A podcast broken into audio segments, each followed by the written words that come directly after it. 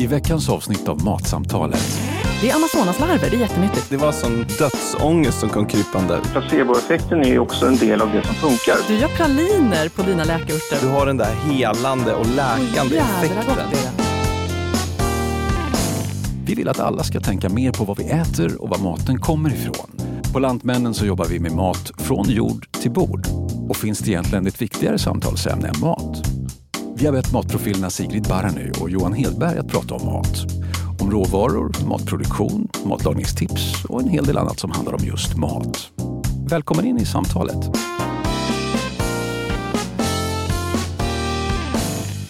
Hej och välkommen till Matsamtalet där matgeek Johan Hellberg och mästerkocken Sigrid Bárány pratar om mat. Idag är det god mat, nyttig, stärkande och läkande mat. För att idag ska vi prata om mat som sägs bota förkylningar. Alltså vi väntar nu här. Det här är ju, jag menar vi har ju ändå lärt känna varandra ganska bra. Och det här känns som så här, det här går du igång på. Det här tycker du är kul. Det här känns så här, fan Sigrid, hur fick du det här förbi producenten utan att prata med mig först? Ja, visst. Jag kom hit med ett manus och Janne bara.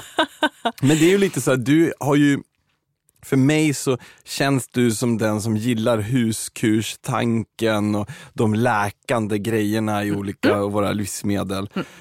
Samtidigt som att du också är faktabaserad, vilket gör att jag tycker det här ska bli lite spännande, för det känns som att det kommer att vara både känsla och förnuft. Jag tror att det kommer gås på en knivsägg här och ramlas över på olika håll och kanter då och då. Men jag vill bara liksom utsätta dig här för, har inte du någonting som du stoppar i dig när du är sjuk, när du är förkyld, som du tror att du ska bli bättre av, behövs att det känns bra? Jag gillar att ta ett bad om jag är sjuk. Och det behöver inte betyda att jag blir bättre av det, men det är min ritual. Men när det kommer till att äta saker så är jag så här, jag har skippat hela kanjangträsket och alla sådana saker. Vitlöksträsket? Ja, jag är uppväxt i en familj som åt vitlökskapslar och påstod att de har varit friska utav det. Ja, men jag är så här, är du sjuk då handlar det mer om att underlätta din kroppsläkningsprocess. Ja, det är och precis det handlar om. Så behöver vi ju inte äta mer C-vitaminer då, för det är ju redan för sent. Men jag tror väl mera på att mat som tillför näring och värme och liksom öppnar upp och du vet, sådana bitar än att jag tror på att äta, knapra på, om jag får generalisera lite, någon bit kinesisk bark i tron att det ska döda min förkylning, eftersom att läkarvetenskapen tydligen är för dumma huvud för att förstå det som de här gamla. Men det du säger, här, du rör vid en väldigt viktig fråga. Ja. Nej, det är jättebra, för det du säger är så här, nej men jag vill ju i sådana fall äta mat som hjälper min kropp att själv läka ut förkylningen. Det är ju exakt precis det som det handlar om, med all den här stärkande maten som ska hjälpa till med förkylningen. Den är ju för att kroppen ska hamna i ett läge där den själv kan så här, slåss. Många gånger när man är sjuk, då är man ju så pass sjuk som man liksom prioriterar bort ett bra näringsintag. Men jag kommer ihåg att när jag var liten och förkyld, då var min pappa alltid så här, du ska dricka honungsvatten, det lindrar.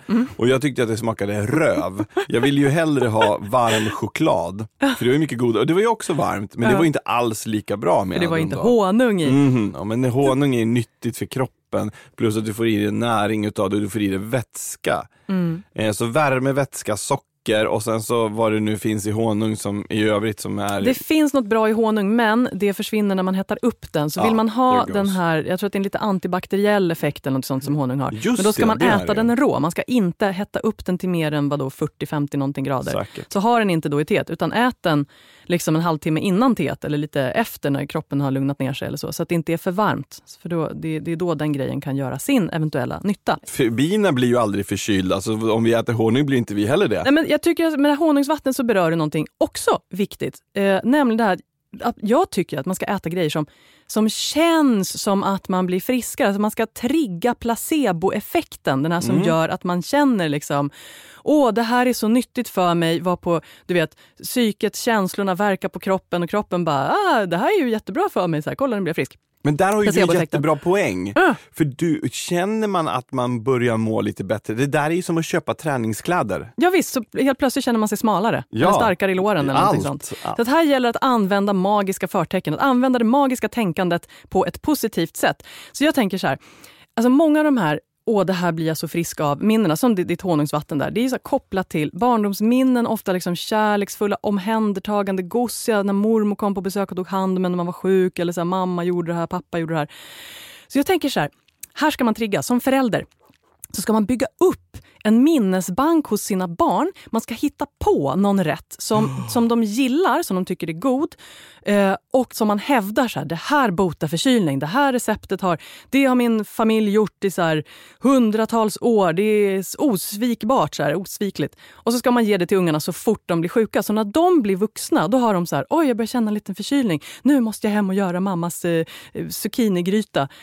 För den blir man jättefrisk av. Sigrid, eller hur? Jag vet att det här kommer att låta så jävla inrepeterat som det liknar ingenting. Men du har ju ibland så smarta idéer så att jag blir kallsvettig och frustrerad över det faktum att jag inte kommer på dem själv. Kallsvettig, det kan vara början på en förkylning. Ja, det kan det vara. Nej men alltså, för du touchar vid någonting som är så himla bra. För jag menar som...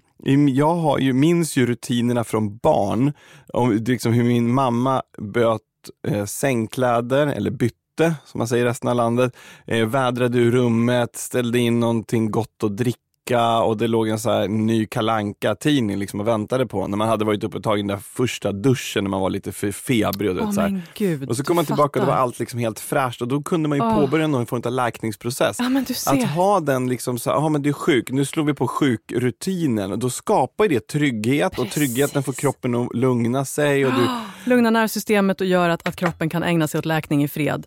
Perfekt alltså.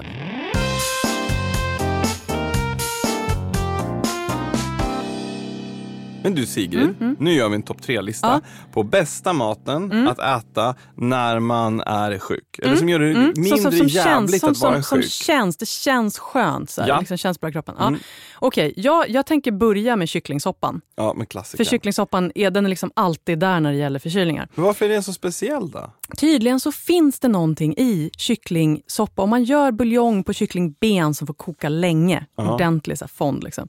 Då kommer det ut ett ämne som heter cystein i den här buljongen. Det är lite slämlösande. Så att det hjälper faktiskt till att klara upp det där värsta som brukar vara i början av en förkylning. När det är som att man bara liksom sitter fast i hela sig och man liksom halsen är alldeles rosslig. Då hjälper faktiskt kycklingssoppan till. Dels får man i sig en massa vätska som man behöver för att lösa slemmet. Dels får man i sig slemlösande medel helt enkelt. Sen finns det vissa så här indikationer på att det kan vara lätt antiinflammatoriskt också med kycklingben. Okej. Men sen är det ju det där, det är varmt. Dricka mycket varm vätska. Skitbra för kroppen, det liksom värmer upp inifrån. Har man liksom feberfrossa så behöver man ju värme. Så det, Men du har ju varit schysst och gjort den här nu och tagit med. Så nu står den här och rykande varm framför. Och det här ska vi provsmaka tydligen om ett tag. Och jag fick inte hålla på att äta någonting nu när vi spelade in. Men fair enough, vi ska testa den här mot slutet. Du är ju frisk. Men du, jag måste säga det. Kycklingsoppan för mig symboliserar ju verkligen sjukmaten. Sjuklingmaten, blir friskmaten. Sen så kan man ju, det kan man säga så här, tips 2 då. Det är ju starka grejer. Ja. Saker med mycket chili, ingefära, vitlök, peppar. Grejer där man känner att man hettas upp på ett annat sätt. Alltså man så här börjar svettas så att det börjar liksom hända grejer. Så här, ögonen, näsan rinner och allting. Att man liksom vill också så här få igång någonting. Jag tror någonstans att svettningen är ju också kopplad till vad vi tror och upplever att vi blir friskare. För att jag menar, du vet ju när febern går ur kroppen och man svettas. Då tänker man så här, vad äcklig jag känner mig. Men jag blir friskare. Ja, nu blir jag frisk. Så jag kommer ju tillbaka till det som du gjorde till oss tidigare här, mapo-tofun.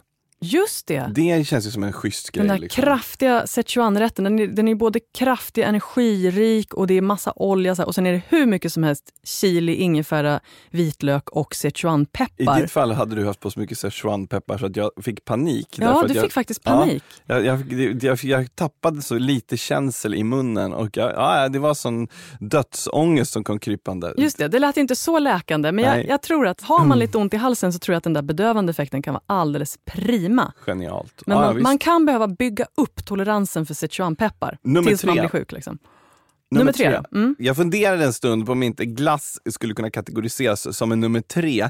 Det är ju ingen mat, det är ju inte så nyttigt, men du har den där helande och läkande effekten. Och just det där att få krypa upp i soffan under ett par tjocka filtar med typ bestämmas för att nu är läge att se om hela Buffy eller kanske hela Firefly. Tyvärr mycket kortare. Och sen så ha en stor bunke glass som man tänker sig, jag får äta hela den här. Jag behöver inte skämmas för jag är sjuk. Ja, men, och där kopplar också verkligen in det här i att man kopplar mat till att bli frisk. Jag kopplar inte glass till att bli frisk för förkylning. Jag vill absolut inte ha glass när jag är förkyld. För att det är liksom, antagligen för att det aldrig hände. Menar du en halsont? Inte när man är förkyld? Inte då heller. Ja, det känns inget bra. Men för dig gör det uppenbarligen det. Ja. Så för dig funkar ju det. Ja. Men vad är det du vill ha då? Liksom, förutom kycklingsoppan. Jag tror att jag typ vill ha en gammeldansk. Ah. Jag är nog åt det hållet. Ja. Men onekligen blir det roligare att vara sjuk då. Yep. Men alltså det där finns ju någonting med det där med att ta en liten jäkel med whisky eller i mitt fall rom till exempel.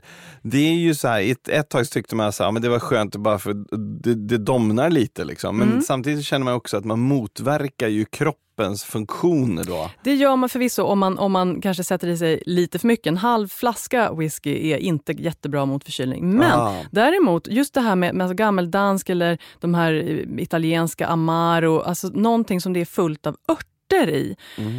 För att, alltså likörer som är som örttinkturer. Och när vi pratar om örttinkturer och örtsnapsar så tänker jag att vi ska prata med en expert. Välkommen till matsamtalet, Janne Hallqvist. Tack. Du är lärare på Nordens folkhögskola och du undervisar i örter och naturmedicin och du har skrivit böcker i det här ämnet. Just det.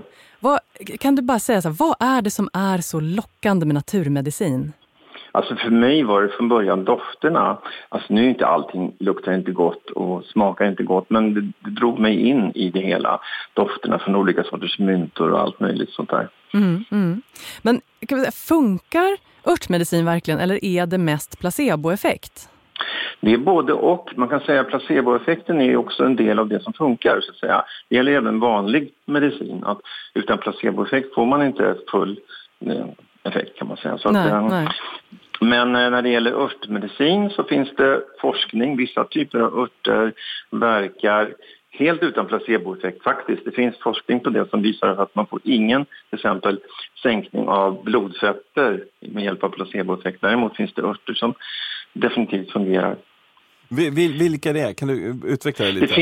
Det finns till exempel i Indien ett träd som har en kåda, den kallas för gugul. Den stod det om i Läkartidningen för en del år sedan till och med.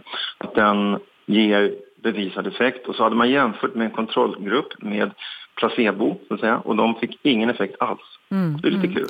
Men om man nu pratar om förkylning då, som vi gör idag, mat mot förkylning. Finns det någon örter, finns det någon mat man kan laga som du menar kan stödja en eller läka en vid förkylning? Alltså då får man nog gå på beprövad erfarenhet i första hand. Därför att är det någonting som det hackas ner på när det gäller örtmedicin så är det påståenden om att till exempel ingefära och så vidare skulle hjälpa. Ja. Så där som jag har suttit och håller på. Ja, Och det funkar på mig. Ja, alltså det är verkligen beprövad erfarenhet. Det finns så många gånger när jag har känt att nu är det för sent, nu har det gått för långt, nu kommer det här att bryta ut. Och så tar jag då en halv liter jättestarkt ingefärste. Ja. Och så funkar det. Och så bara plötsligt är jag bra. Men du menar att du dricker som... Har du gjort ett eget avkok då på ingefära? Jag tar en tesked mald torkad ingefära i en halv liter vatten. Och så drar jag i mig det där. Okej. Jo, men det där är just ingefäran är ju någonting som vi har haft med oss ända sedan den introducerades på den svenska marknaden lite. Och det är ju... Även om jag då ska vara skeptiken i det här fallet så kan jag ju hålla med om någonstans att just den där placeboeffekten det ser vi ju inte bara på örter och på vanlig medicin. Det funkar ju med att gå och ta en varm dusch och alla sådana saker också. Allt som är förknippat kring någon form av läkande process. Jag skulle ju påstå att det inte är placeboeffekt utan det är beprövad erfarenhet och att det faktiskt hjälper men det går inte riktigt att bevisa. Men om vi frångår liksom debatten kring bevisat och talar istället om att lindra symptom. Finns det någonting som är jättebra för att lindra symptomen av en förkylning? Ja, absolut. Och vill man ha någonting som är lätt att få tag på, då skulle man kunna ta någonting som man kanske ändå har i en välfylld kryddskåp. Till exempel anis är väldigt slemlösande. Så har man väldigt mycket segt slem som man inte får upp så kan man ta en halv till en tesked anisfrön. Till en kopp te. Och så känner man att det faktiskt sätter fart på slemmet och kommer upp. Och det blir lättare att andas. Ja. Och på samma sätt om man har rinnsnuva, då behöver man någonting som är strävt. Och då kan man ta en halv tesked gurkmeja, det är väldigt strävt att göra en kopp te på. Mm. Så får man en effekt. Att det är liksom, ja, det inte rinner, stoppar upp. Mm. Ja. Hos de flesta. Det är, ibland kan det vara lite knepigt, men det finns många goda exempel på det här. Okej, men så vi har ingefära och vi har anis och vi har gurkmeja. Om du skulle ge så här, topp 3 på örter man bör ha hemma lite i största allmänhet i husapoteket, så här, 3 bästa, vad ska man ha? Ja, alltså, jag skulle säga att rölleka är bra, för det är sån här all-around, det funkar mot, det både lindrar förkylningar, det är bra vid urindäcksproblem och det är bra vid åderbråck och så vidare. Det har väldigt, väldigt många användningsområden. Mm. Man ska inte ta för mycket bara, för det är ganska urindrivande och inte sent på kvällen, men en halv tesked på förmiddagen, det är perfekt. Och den är lätt att hitta också. Ja. Det är den ju. Sen, man kan tänka sig också ha maskrosrot faktiskt. Det är allmänt utrensande och liksom hjälper kroppen att hålla sig i god vigör. Men sen så tänker jag, alltså om man skulle ta någonting utvärtes då, för att man har till exempel hudsprickor eller eksem och sådär, då ska man försöka få tag på någonting som innehåller grankål, alltså kålsalva i någon högre koncentration. Det kan man också gå ut och plocka själv och använda på hudsprickor till exempel. Ja. För det är en riktigt bra grej. Den verkar läkande, eller vad gör den? Ja, den hjälper till att läka ihop sprickor. Och dessutom kan man hjälpa den till att dra ut om man har var eller stickor och så. Mm. Men du, litar vi mer på sånt som smakar illa än vad man säger, medicinmat som smakar gott? Alltså jag har inte märkt att de som jag har gett örter till att de skulle bli tveksamma bara för att det smakar gott. Snarare blir de glatt överraskade. Ja, för du gör praliner på dina läkeurter, va? Ja. Ja, det är typ det smartaste jag hört ever. Ja, men det är ju en så logisk tanke. Varför kan inte medicinen bara vara lite smakar godare? Liksom? Men socker i botten. Vi har en gammal god tradition som lever kvar i form av pepparkakor, halstabletter. Alltså kopplingen godis-medicin, den är tusentals år gammal. Smart. Yeah. Bra reflektion. Det där gillar jag. Janne Hallqvist, tusen tack för att du var med i Matsamtalet. Och du har skrivit boken Örtapoteket bland annat, va? Mm. Just det, kul. Den ska ta och spana in, den verkade jättebra. Tack. Tack.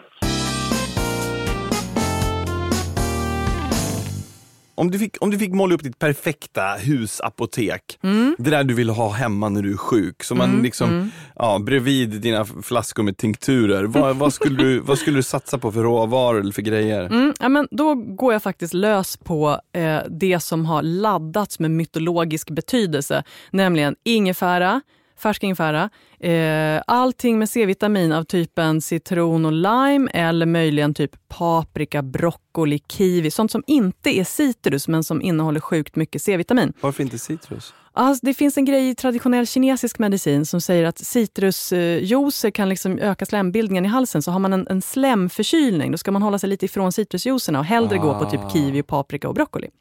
Och sen är inte jag alltid så himla förtjust i så här färsk, kall frukt och grejer när jag är sjuk. Jag vill ha varma grejer, och tänker jag liksom så här kokt broccoli som man fräser i liksom lite ingefära, chili och vitlök. Då får man liksom hela kittet.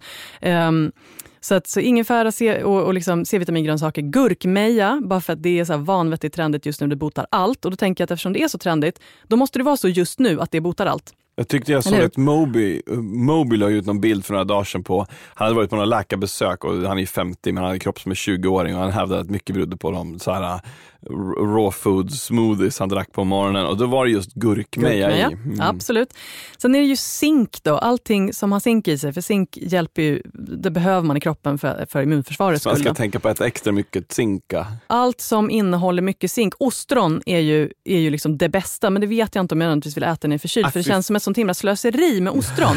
Men däremot, och framförallt på champagne man måste dricka till. Eller hur? Vilt och nötkött, äggulor, cashew, mandlar, vetegroddar, korn, tahini, sesam är sjukt mycket zink, pumpafrö, sådana grejer. Men får vi inte in just tillräckligt med zink ändå i den vanliga kosten? Det beror ju lite på hur mycket sånt man äter, tänker jag. Så att så här, det är lika bra att safea, bälte och hängslen. Honung tycker jag också är så här, det känns som att jag blir frisk. Jag äter en skedvis, någon så här, som jag har en kompis nere på Österlen som gör honung, så att jag äter hans hemgjorda fantastiska, bästa honung jag ätit, den är helt otrolig. Krämig. Chili Det känns jättemycket som den här, det rensar ut, det blir frisk, blir varm och het och härlig. Ja, men det är det som är så häftigt med det, just att man rensar ut bihålor och att man tror att nu är ett steg närmare friheten. Exakt. Och sen, och det här är ju liksom kanske lite, jag är lite bubblare, syrade grönsaker. Mm. Därför att större delen av immunförsvaret, vad sitter det? Jag har ingen aning. Tarmen. Nu är du här och din tarm igen. Vi har precis klarat av de tidigare bestyren med flatulens och liknande. Smygfisandets ädla konst. Korrekt, så är vi tillbaka. För när vi var och spelade in liksom säsongens första avsnitt på Matologi live, då hade vi en helt... Vi började med en fanfar kan man säga. Åh herregud, en hel del bara om pruttandets ädla konst. Och det berodde på att vi pratade om prebiotika, det vill säga... mat med den typen av fibrer som när ens goda tarmbakterier och stödjer immunförsvaret jättemycket. Exakt. Så att man helt enkelt ska sätta i sig sånt som purjolök och palsternacka och jordärtskocka. Och i det här fallet då syrade grönsaker, då får man i sig både probiotika, det vill säga de nyttiga bakterierna i sig, om man äter syrade grönsaker som man inte har kokat utan som man äter liksom direkt från syrningsburken. Och dessutom så är det ofta typ kål och sånt som ger goda fibrer åt tarmbakterierna. Jag vet, det är väldigt trendigt med tarmen just nu också. Det är inte bara jag. Det men det är inget konstigt med det. Det är ju jättebra. Men det är ju också så här, det är smart att jobba på, liksom, på en grundläggande nivå. Ja, men det finns ju också bevisat att om vi äter en fiberrik kost så minskar vi risken för tarmcancer. Visst. Punkt. Och vem vill inte ha en minskad risk för tarmcancer? Framförallt en fiberrik kost gör att din tarm blir glad. Tillsammans med en del syrade grönsaker så tryggar du en glad och munter stund på porslinstelefonen. Jag måste ju också få höja ett varningens finger för min jag är inte lika pigg på de här teorierna kring just immunförsvar och att det du äter ska kunna stärka det så otroligt mycket. Du låter lite opigg just när du säger det. Du låter närmast så här, vad jag blir trött. Ja, men det finns ju en del sådana populärvetenskapliga som inte är så vetenskapliga utan mera populära. Ja, pseudovetenskapligt får man säga. Ja, man hittar på grejer. Men det som jag tycker är viktigt är ju att genom att äta bra mat så uppnår man den effekten som du har pratat om tidigare, liksom med placebon. Men också det att du får i dig näring, vilket gör att kroppen orkar. Precis, kroppen den vet ganska mycket vad den pysslar med om man bara tar väl hand om den. Det är bara det gör man ofta inte. Om man stressar och man håller på, liksom, äter för dåligt och sover för lite. Men så att egentligen är det så här, strunt i allt vi sagt och lev ett liksom bra liv där du sover tillräckligt mycket och äter bra mat och så här, så ja. Jag är ju så sjukt romantisk när det gäller såna här grejer. Och du är mer så här, ja men fakta ger mig fakta liksom och blir trött. Aha. Och där i traditionell kinesisk medicin, där pratar man ju inte så mycket om så här, det här ämnet påverkar cellerna på det här sättet. Man pratar snarare om att maten påverkar energikroppen. Och då är det ju ganska mycket så här, som det känns är som det blir liksom på något sätt. Och där kan jag tycka så här, där försöker man åtminstone inte pressa in det i den västerländska vetenskapsmetodformen. Utan där säger man så här, nej men vi jobbar på ett annat plan här, på en annan grej. Jo, men... Och det tycker jag är skönt, för det jag tycker är jobbigt, det är när man tar någonting som kommer från ett helt annat system eller som bara är så här romantiskt, det känns bra, placebo. Och sen försöker man skohorna in det, inte svenskt ord, men okej. Fair enough. Och så försöker man som knö in det i den västerländska vetenskapsmetodformen, därför att då får det cred. Ja. Och då blir det jobbigt för mig. Det är lättare att acceptera att man i Kina förr i tiden, för några tusen år sedan, var ganska smarta på och hur man skulle läka människor. Man hade inte de vetenskapliga sätten att uttrycka det på som vi har idag. Nej. Men jag är fortfarande sådär att jag anser att finns det ingen vetenskapliga bevis för att en metod fungerar, då ska man undvika att kanske rekommendera en för stark till folk. En förkylning, I don't care. Du kanske är förkyld ända mer eller ända mindre. Det finns ju värre åtminstone grejer. Kanske man inte ska rekommendera den om folk har en dödlig sjukdom. Så här, ta det här istället. Så då kanske att det är bra att safea. Liksom, men Johan, om du fick hela mitt husköksapotek i händerna, vad skulle du göra med det då? Det är en jättebra fråga, men jag gillar ju liksom en gryta eller liknande. Kanske just att bara slängt ner massa kyckling och ingefära, lök, alla sådana saker och kört i typ en slow cooker. Ja, och bara låter det stå och puttra på med att man själv ligger och skakar och tittar på ett par avsnitt till. Och sen framåt eftermiddagen när man börjar bli sulten och sugen.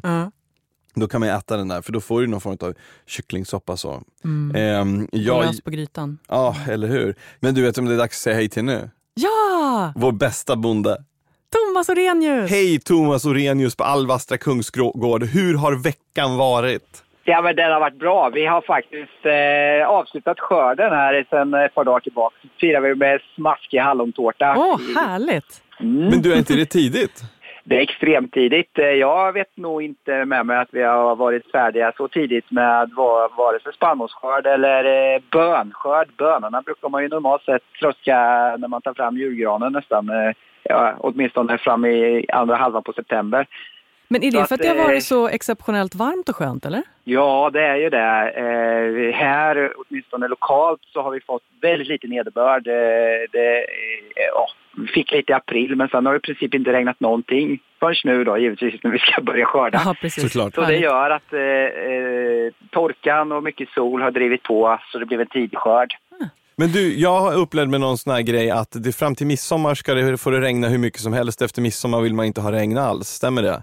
Det stämmer ganska bra, och det gäller väl framförallt på spannmålsgrödorna att då har de liksom lagrat in så mycket så att och den lilla fukten som är kvar i markerna under juli månad, det räcker då för att driva fram en bra skörd. Så det är nog ett bra mantra egentligen.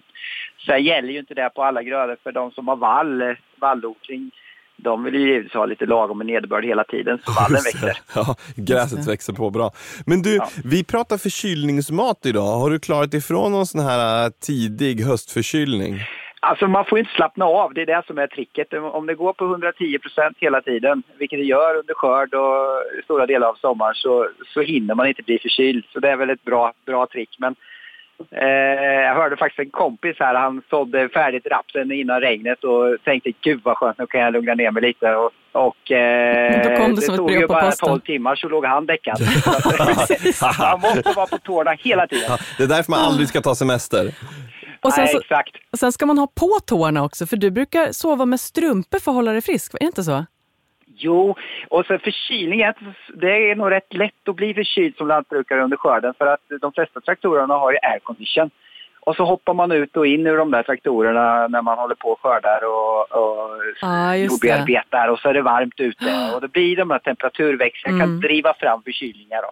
Så är det ju. Och om du då får en sån postskörd förkylning, har du någon huskur? Äter du någonting speciellt? Här är jag supernyfiken. Du ska ju ha någon så här romantisk cool huskur liksom. Ja, mer än ägg menar du? Ja, just det. Ja, men äggen är ju toppen. Det är ju så här bra förkylningsmat. Ja, alltså jag tror att sova mycket är nog huvudtricket.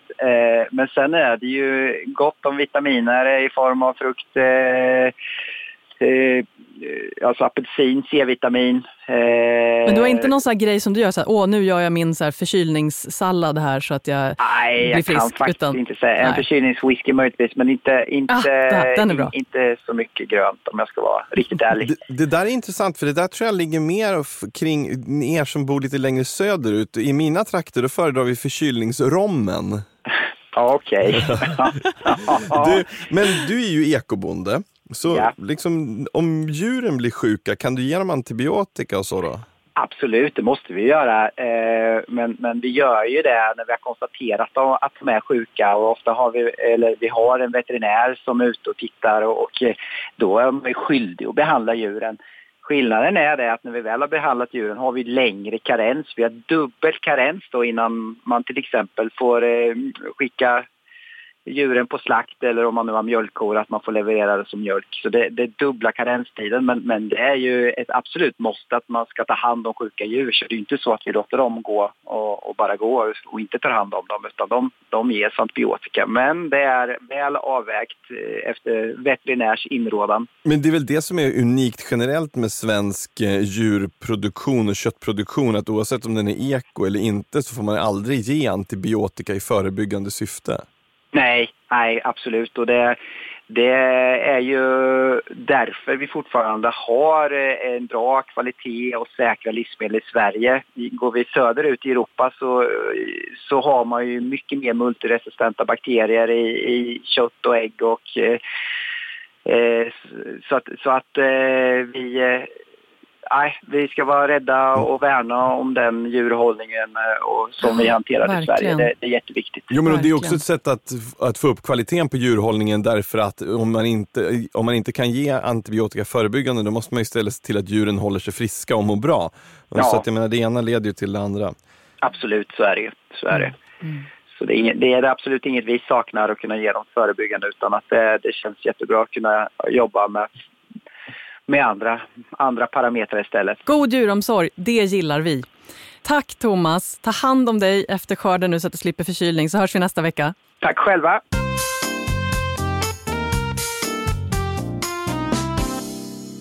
Du? Ja? Min bästa tid på hela avsnittet, vet du vad det är? Det är när vi får kasta oss ner i käket. Äntligen är det dags att äta mat. Och vad är det du bjuder på idag? Nu är det kycklingsoppa gjord i slowcooker.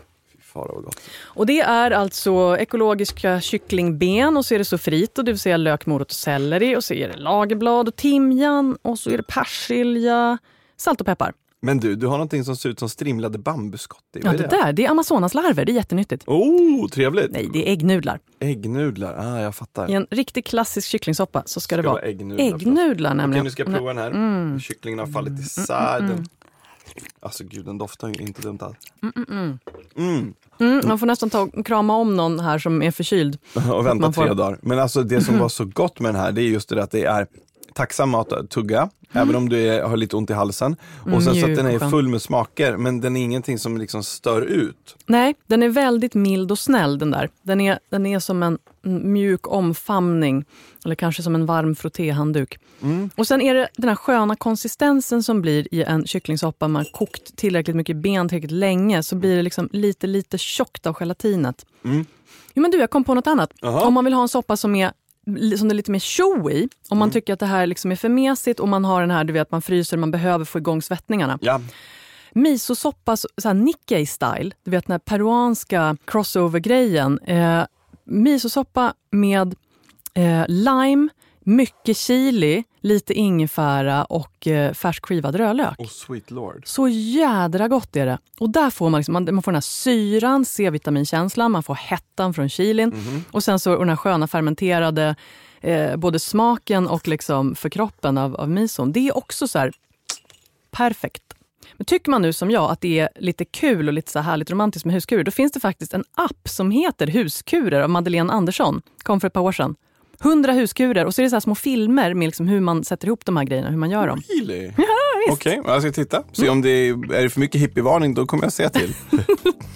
Du Sigrid, hur trevligt det här än är, så måste vi nu friskna till och gå ut i våra liv. Exakt. Så tack så jättemycket för att ni har lyssnat. Tack, och vi hörs igen nästa vecka. Du har lyssnat på Matsamtalet med Sigrid Bárány och Johan Hellberg i samarbete med Lantmännen. Vill du lyssna på fler avsnitt eller hitta tips och recept från programmet? Surfa in på lantmannen.com/matsamtalet. Matsamtalet görs av produktionsbolaget Munk.